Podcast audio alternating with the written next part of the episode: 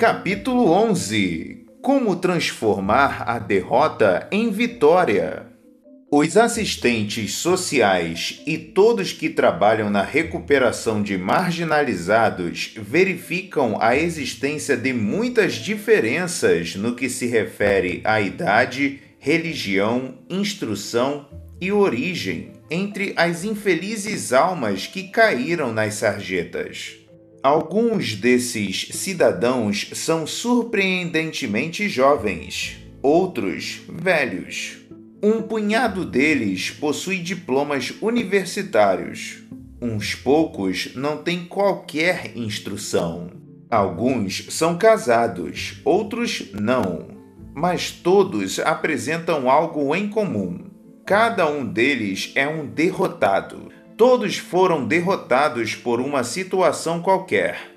Todos ficam impacientes e ansiosos por lhe contar o que os reduziu àquele estado, por lhe falar sobre seu Waterloo particular. Essas situações cobrem todo o espectro das experiências humanas, desde minha mulher me abandonou a Perdi tudo o que possuía e não tinha mais para onde ir, até fiz uma série de coisas que me transformaram num renegado social e cheguei até aqui.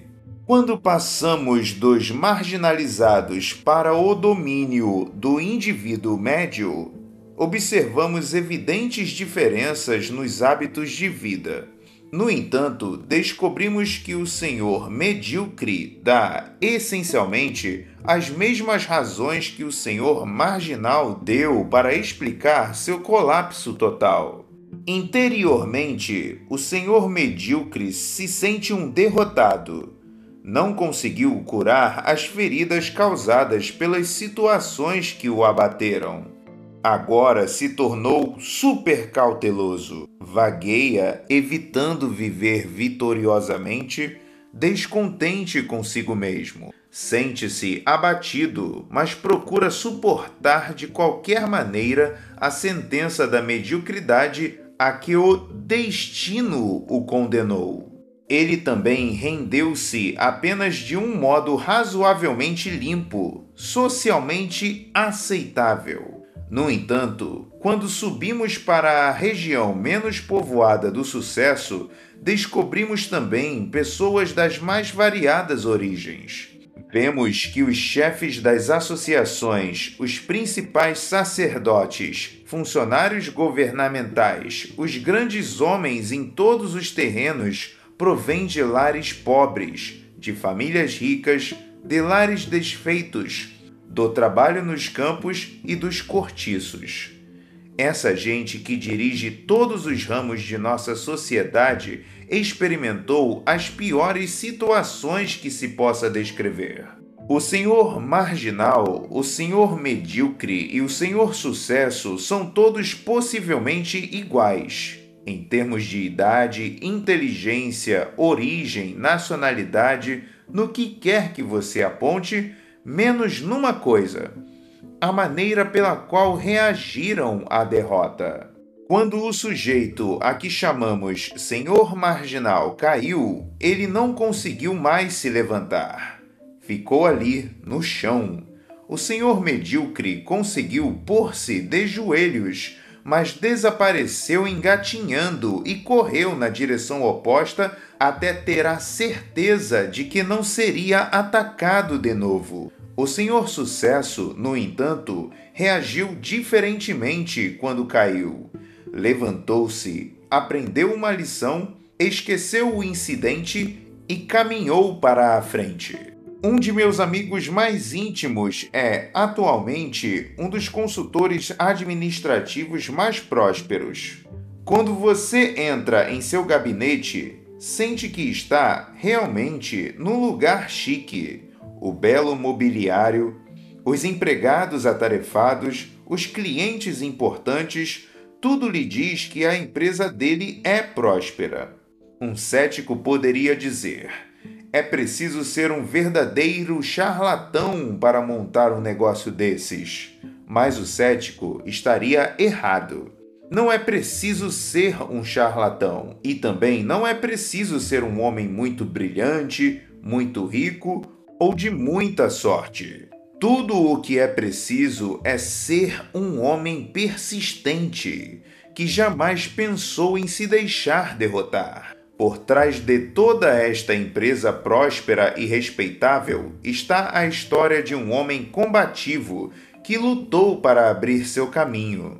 Um homem que perdeu as economias de 10 anos nos primeiros seis meses de sua empresa que morou no próprio escritório durante vários meses porque não tinha dinheiro para alugar um apartamento, deixando de fazer vários bons negócios porque preferia conservar suas ideias e pô-las em ação, ouvindo seus prováveis clientes dizerem não cem vezes mais que dizerem sim. Durante os sete anos incrivelmente árduos que levou para prosperar, Jamais ouvi meu amigo queixar-se uma só vez. Ele dizia: Dave, estou aprendendo.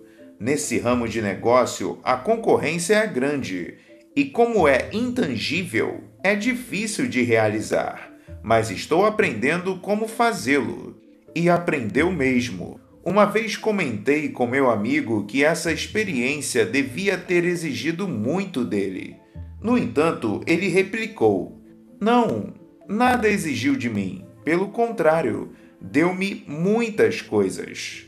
Examine as vidas das pessoas cujos nomes constam do Who's Who in America. Nota do editor.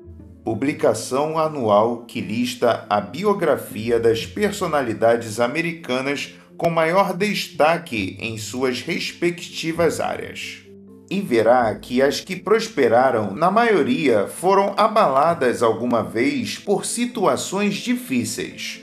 Todas as pessoas dessa elite do sucesso tiveram de enfrentar oposições, desencorajamentos, atrasos, desventuras individuais. Leia as biografias e autobiografias das grandes personalidades e, de novo, você verificará que todas elas foram obrigadas, muitas vezes, a se render ante os obstáculos. Ou, então, procure saber a origem do presidente de sua empresa, do prefeito de sua cidade ou de qualquer pessoa que você considere exemplo de um sucesso real você descobrirá que tiveram de vencer grandes e verdadeiros obstáculos. Não é possível alcançar o verdadeiro sucesso sem enfrentar oposições, privações e impedimentos. É possível fazer com que os reveses nos impulsionem para a frente. Vejamos de que maneira. Vi recentemente algumas estatísticas de linhas aéreas comerciais demonstrando que o número de acidentes fatais é de apenas 1 a cada 10 bilhões de milhas voadas. Hoje em dia, o tráfego aéreo tem uma segurança quase que absoluta.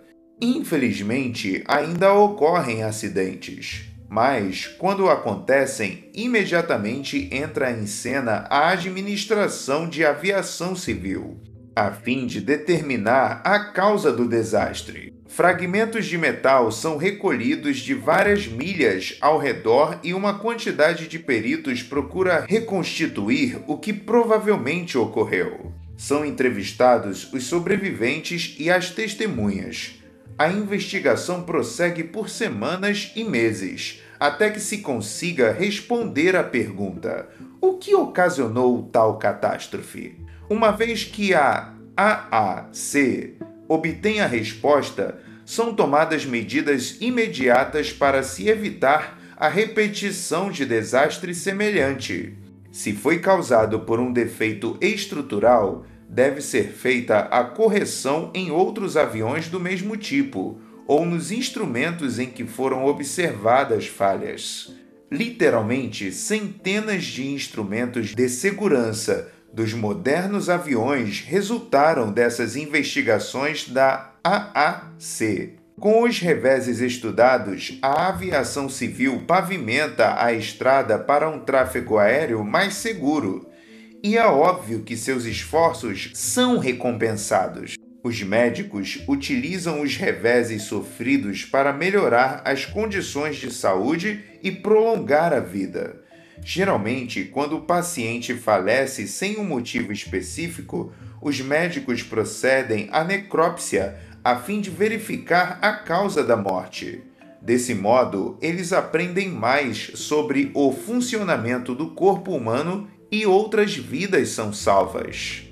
Um amigo meu, diretor de vendas, reúne-se mensalmente com seus vendedores para ajudá-los a descobrir por que perderam importantes transações.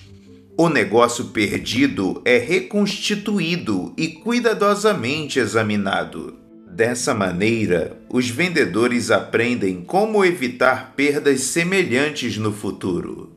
O técnico de futebol que perde mais partidas do que vence examina com sua equipe os detalhes de cada jogo para mostrar as falhas cometidas.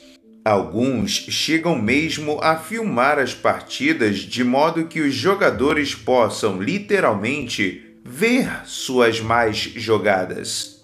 O objetivo de tudo isso é atuar melhor no próximo jogo.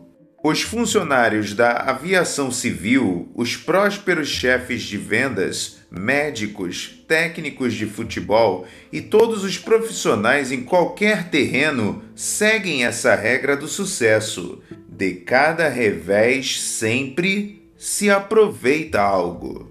Quando somos atingidos pessoalmente por um contratempo, geralmente nosso primeiro impulso é ficarmos tão emocionalmente abalados que deixamos de aprender a lição que dele podemos tirar. Os professores sabem que a reação de um aluno a uma nota ruim oferece uma solução para seu sucesso em potencial. Há alguns anos, quando eu era professor na Wayne State University, em Detroit, fui obrigado a reprovar um aluno que ia se formar. Isso representou um verdadeiro golpe para ele, que já havia feito todos os seus planos de formatura e não sabia como cancelá-los. Só lhe restavam duas alternativas repetir o curso e receber o diploma noutra oportunidade ou deixar a universidade sem se diplomar. Eu esperava que o aluno ficasse desapontado, até mesmo agressivo, quando soubesse desse contratempo. E estava certo. Depois de explicar-lhe que sua prova estava longe de merecer uma nota que permitisse sua aprovação, ele admitiu que, de fato, não havia se esforçado muito na matéria. Mas, continuou ele, até agora minhas provas tinham atingido a média. O senhor não podia levar isso em consideração? Ponderei-lhe que não uma vez que o aproveitamento de cada avaliação era considerado em separado. Acrescentei que, além disso, os rígidos códigos acadêmicos proibiam que se alterassem as notas, a não ser devido a um engano do professor. Foi então que o estudante, vendo que lhe estavam fechadas todas as saídas, enfureceu-se. Professor, disse ele, eu podia apontar 50 pessoas desta cidade que conseguiram um grande sucesso na vida sem frequentarem seu curso, nem mesmo saberem de sua existência.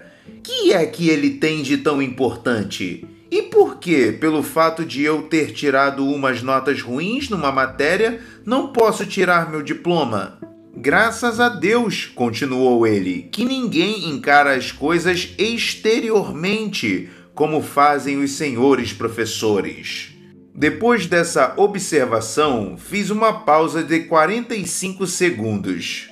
Aprendi que, quando se é criticado, uma boa maneira de evitar uma guerra verbal é fazer uma longa pausa antes de responder. Disse então ao amigo estudante: Muita coisa do que você está dizendo é verdade Há muitas, muitíssimas pessoas altamente bem-sucedidas e que nada conhecem da matéria deste curso. E é possível que você mesmo obtenha o sucesso ignorando-a. No esquema total da vida, o conteúdo do curso não interferirá em seu progresso ou atraso, mas sua atitude para com o curso pode influir. O que é que o senhor quer dizer? Perguntou ele. Apenas isso, respondi. Exteriormente, eles o avaliam conforme você se avalia. O que importa, lá e cá, é que a tarefa seja realizada. Ninguém vai promovê-lo pela aparência ou pagar mais por um trabalho de segunda categoria. Fiz outra pausa para ver se ele havia entendido. Depois continuei. Posso fazer uma sugestão? Você agora está muito frustrado. Imagino como deve se sentir. E não o considero menos por estar magoado comigo. No entanto, encare essa experiência positivamente. Ela encerra uma lição muito importante. Se você não produzir, não chegará aonde deseja. Aprenda isso e daqui a cinco anos você aceitará essa lição como uma das mais úteis que já recebeu durante todo o tempo que passou aqui. Fiquei muito satisfeito quando, alguns dias depois, soube que esse estudante havia se matriculado novamente no curso. Desta vez, ele passou com ótimas notas. Logo depois, fez-me uma visita especialmente para contar o quanto havia apreciado nossa discussão anterior. Aprendi muita coisa quando falhei na primeira vez que frequentei seu curso, disse ele. Pode parecer estranho, senhor professor, mas me sinto agora satisfeito por não ter sido aprovado da primeira vez. Podemos transformar os reveses em vitórias. Aprenda a lição e aplique-a. Depois, olhe para trás, para a derrota e sorria. Os cinéfilos jamais esquecerão o grande Lionel Barrymore. Em 1936, Barrymore fraturou o quadril. Fratura essa de que jamais se recuperou por completo. Muita gente pensou que Barrymore estava acabado, mas o mesmo não aconteceu com ele, que usou aquele acidente para alcançar um sucesso ainda maior como ator. E, nos 18 anos seguintes, a despeito da dor que nunca desapareceu, ele representou dezenas de papéis de sucesso numa cadeira de rodas. Em 15 de março de 1945, W. Calvin Williams caminhava atrás de um tanque na França. O tanque bateu numa mina e a explosão fez com que o Sr. Williams ficasse permanentemente cego. No entanto, isso não impediu que Williams prosseguisse no objetivo de se tornar um sacerdote e um conselheiro. Quando ele obteve seu diploma, e com distinção, declarou que, em sua opinião, a cegueira era até uma vantagem na profissão que escolhi Assim jamais julgarei pelas aparências. Portanto, poderei dar sempre aos outros uma segunda oportunidade. Minha cegueira impedirá que eu me afaste de uma pessoa devido à sua aparência. Desejo ser o tipo do indivíduo que, ao ser procurado pelos outros, lhe inspire um sentimento de segurança para que falem com franqueza. Não é esse um magnífico exemplo vivo de como uma cruel adversidade pode ser transformada em vitória? A derrota é apenas um estado de espírito, nada mais. Um de meus amigos, que faz grandes e felizes investimentos na bolsa, toma suas decisões à luz de suas experiências passadas. Uma vez ele me disse: quando fiz meus primeiros investimentos há 15 anos, tive vários prejuízos. Como a maioria dos amadores, queria enriquecer depressa e, em vez disso, quase fali de uma vez. No entanto, não desanimei. Conhecia os princípios básicos de economia e sabia que ações e títulos bem escolhidos constituem o melhor investimento que alguém possa fazer. Assim, encarei meus primeiros maus investimentos como parte do preço da minha educação, acrescentou, rindo. Por outro lado, conheço muita gente que, tendo feito um ou dois investimentos imprudentes, são absolutamente contra os títulos. Em vez de analisarem seus erros para deles tirarem algo de útil, chegam à conclusão completamente falsa de que investir capital na bolsa nada mais é do que uma forma de jogar e que, mais cedo ou mais tarde, todos acabam perdendo. Resolva agora mesmo extrair um ensinamento de todos os reveses. Da próxima vez que as coisas não andarem bem, seja no trabalho ou em casa, acalme-se e procure descobrir as causas da perturbação. É a maneira de evitar cometer o mesmo erro duas vezes. A adversidade é útil quando nos ensina algo. Nós, seres humanos, somos criaturas curiosas.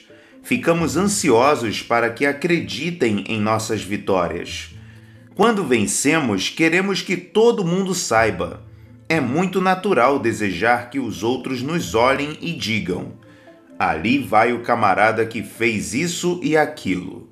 No entanto, o homem é igualmente impaciente para pôr a culpa das adversidades em alguém os vendedores acham natural culpar os clientes quando deixam de fazer um contrato e os chefes, os empregados, quando as coisas não andam de acordo. Os maridos acham natural culpar as esposas e essas os maridos pelas brigas e problemas familiares. É verdade que, neste mundo tão complexo, podemos ser enganados pelo outro mas também não é menos verdade que, mais comumente do que pensamos, somos nós mesmos que nos enganamos. Somos derrotados por um desajuste ou erro pessoal. Condicione-se ao sucesso da seguinte maneira: lembre-se de que você deseja ser quase tão perfeito quanto é humanamente possível. Seja objetivo Coloque-se num tubo de ensaio e examine-se como uma terceira pessoa desinteressada examinaria a situação. Veja se você tem alguma fraqueza que nunca notou antes. Se tem, trate de agir para eliminá-la.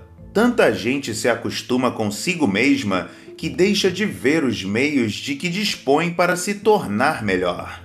A grande estrela Reese Stevens do Metropolitan Opera, declarou no Reader's Digest, julho de 1955, que foi no pior momento de sua vida que recebeu sua melhor lição. No início de sua carreira, Senhorita Stevens foi desclassificada no concurso de audições do Metropolitan Opera. A cantora ficou muito sentida com o ocorrido. Eu estava triste, pois me disseram, declarou ela, que a minha voz era muito melhor do que a das outras concorrentes, que a decisão do júri fora muito injusta e que eu havia perdido porque não tinha pistolões. Entretanto, o professor da senhorita Stevens não lhe passou a mão pela cabeça. Pelo contrário, disse-lhe: Minha querida, tenha a coragem de reconhecer seus erros. E todas as vezes em que eu queria me fazer de vítima, voltavam-me à mente aquelas palavras, continuou senhorita Stevens. Naquela noite, elas me acordaram e não pude mais dormir até verificar que estavam certas. Deitada, no escuro, eu me perguntava: por que falhei? Como poderei vencer na próxima vez? E admiti que minha voz não era tão boa quanto devia ser, que eu tinha de aperfeiçoar minha dicção e que devia aprender mais papéis. E senhorita Stevens continuou contando como o fato de reconhecer e encarar seus erros não somente a ajudou a vencer no palco, mas também a fazer mais amigos e a desenvolver uma personalidade mais agradável. A autocrítica é construtiva. Faz com que você adquira a força e a capacidade pessoais necessárias para o sucesso. Culpar os outros é um hábito destrutivo. Você nada ganha em provar que outra pessoa está errada. Seja construtivamente autocrítico. Não procure ignorar as imperfeições. Seja como os verdadeiros profissionais. Eles procuram os erros e as fraquezas para depois corrigi-los. Isso é que os torna profissionais. É claro que você não deve procurar descobrir suas falhas para dizer: Eis mais um motivo porque eu não consigo vencer. Em vez disso, encare seus erros como: Eis uma outra maneira de me tornar um grande vencedor. O grande Albert Hubbard disse uma vez que um fracassado é um homem que cometeu um erro e não soube capitalizar a experiência. Muitas vezes culpamos a sorte por nossos reveses. Dizemos: e fazer? É assim que a bola pula. E deixamos correr. Contudo, reflita: as bolas não pulam desta ou daquela maneira sem uma razão.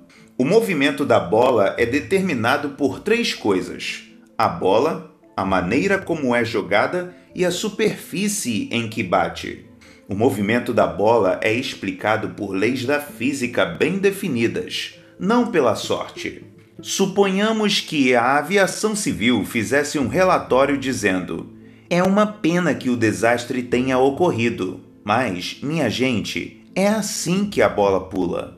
Você diria que era tempo de se arranjar uma nova aviação civil.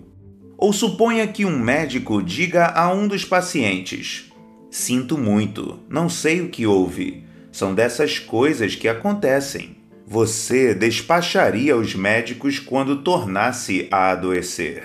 O processo do aconteceu porque tinha de acontecer nada nos ensina. Não ficamos mais bem preparados para evitar a repetição do erro na próxima vez que nos virmos numa situação semelhante. O técnico de futebol que encara a derrota do sábado com a atitude do aconteceu porque tinha de acontecer não ajudará sua equipe a deixar de cometer as mesmas falhas no sábado seguinte. Orville Hubbard, há 17 anos consecutivos prefeito de Dearborn, no Michigan, foi um dos administradores urbanos mais vibrantes e respeitados dos Estados Unidos.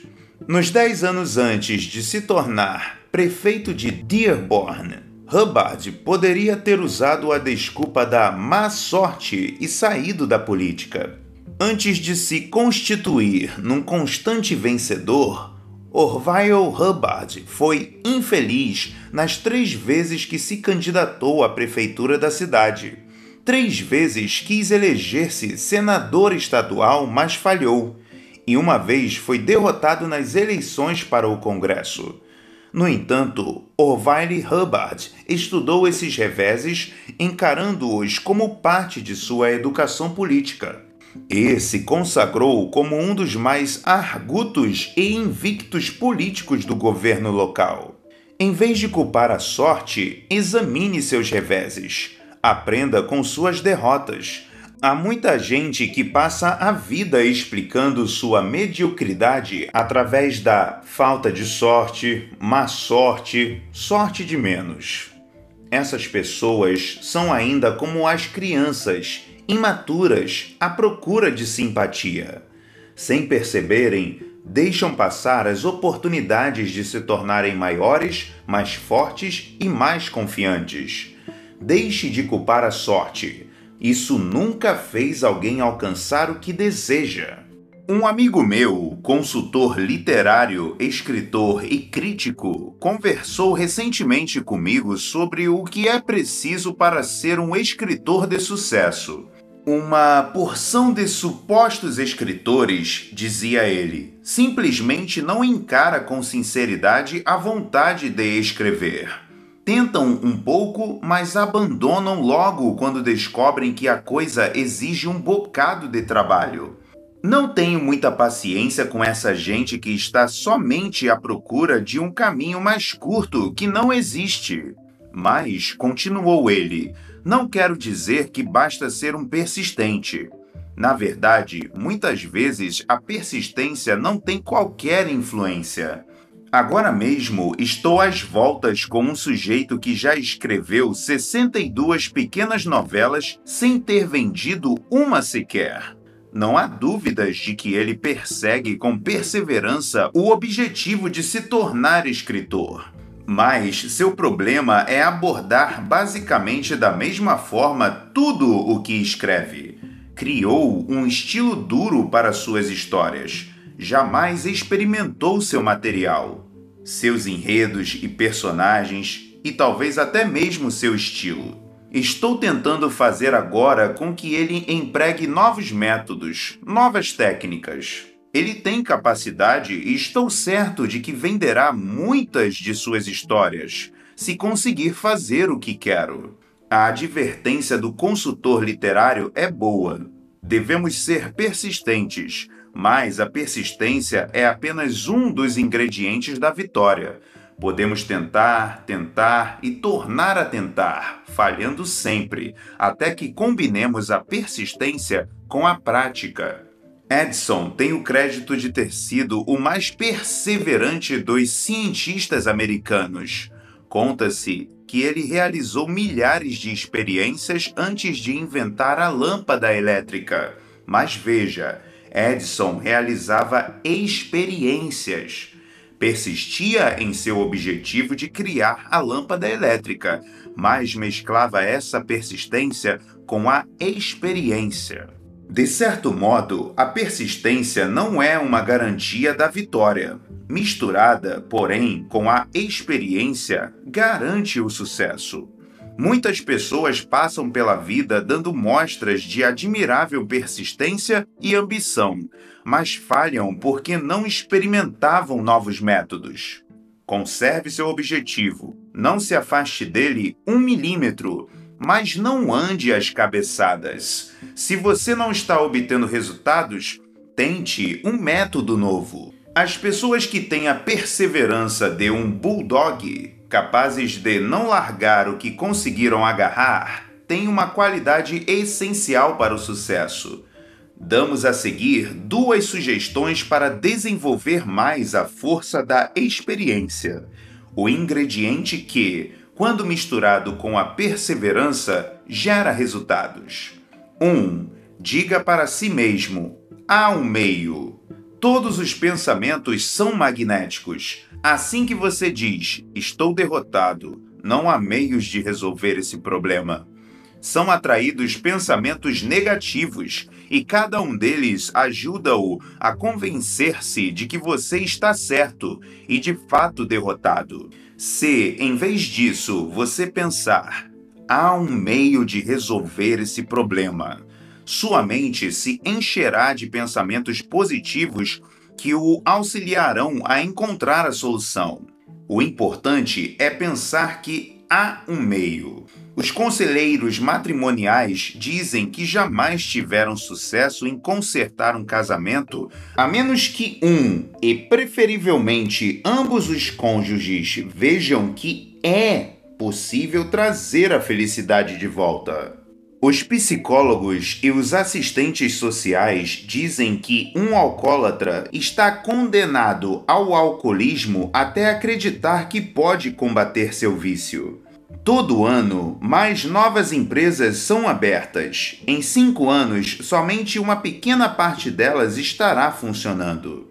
A maioria das que vão desaparecer terá dito: a concorrência era grande demais. Não nos restava alternativa senão fechar o negócio. O verdadeiro problema é que quando as coisas vão mal, a maioria das pessoas só pensa na derrota e, portanto, é derrotada. Quando você acredita que há um meio, automaticamente converte a energia negativa. Vamos abandonar, vamos voltar. Em energia positiva. Vamos continuar, vamos progredir.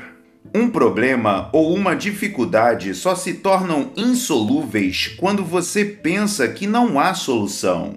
Atraia as soluções acreditando que elas são possíveis.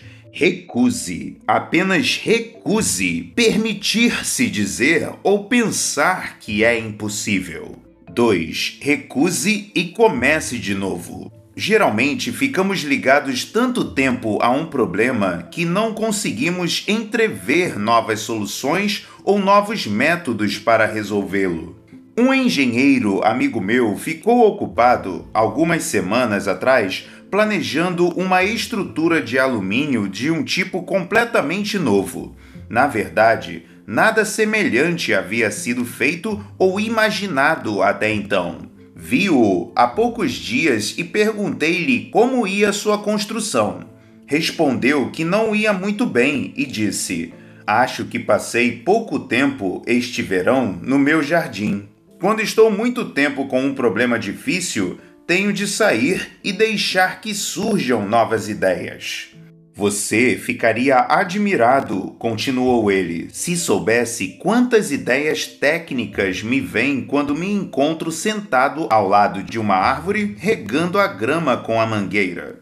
Uma vez, durante uma entrevista com a imprensa, perguntaram ao presidente Eisenhower por que ele tirava tantas folgas nos fins de semana. A resposta que ele deu é um bom conselho para todos os que desejam aumentar sua capacidade criativa, disse Eisenhower. Não acredito que nenhum indivíduo, esteja ele no comando da General Motors ou dos Estados Unidos da América, possa desempenhar melhor sua tarefa apenas ficando sentado diante de uma mesa com a cara metida num maço de papéis.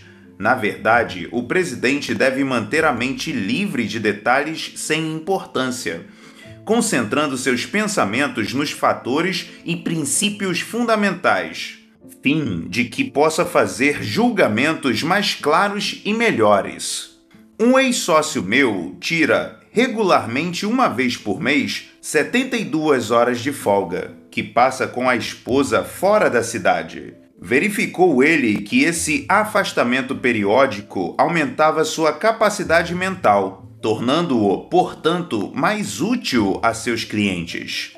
Quando encontrar um obstáculo, não abandone totalmente um projeto.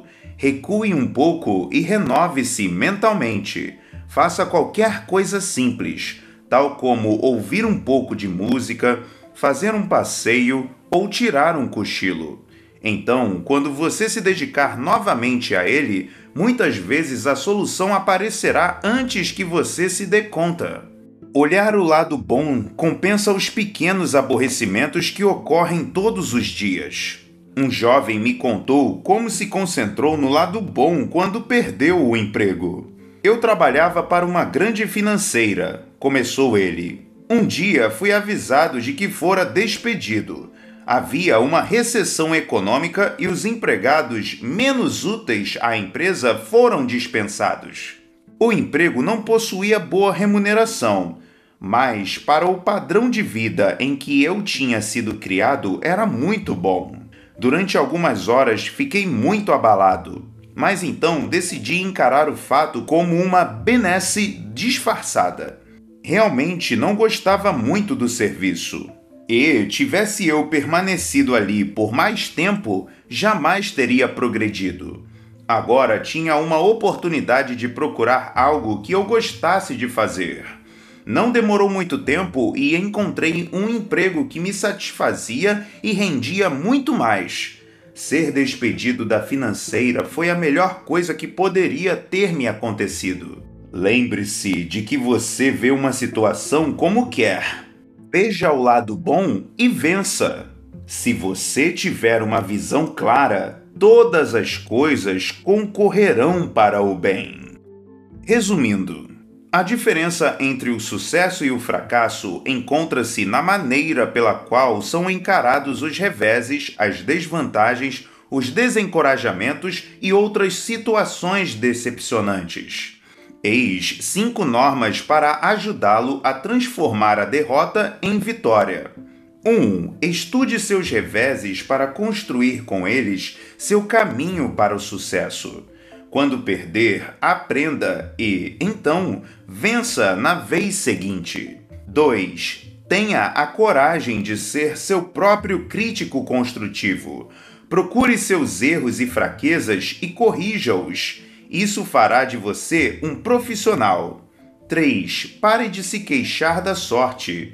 Pesquise seus fracassos. Veja o que estava errado. Lembre-se de que, queixando-se da sorte, ninguém vai aonde quer. 4. Misture a perseverança com a experiência. Conserve seus objetivos, mas não ande às cabeçadas. Procure métodos. Experimente. 5. Lembre-se de que todas as situações têm um lado bom. Encontre-o, veja o lado bom e saia vencedor.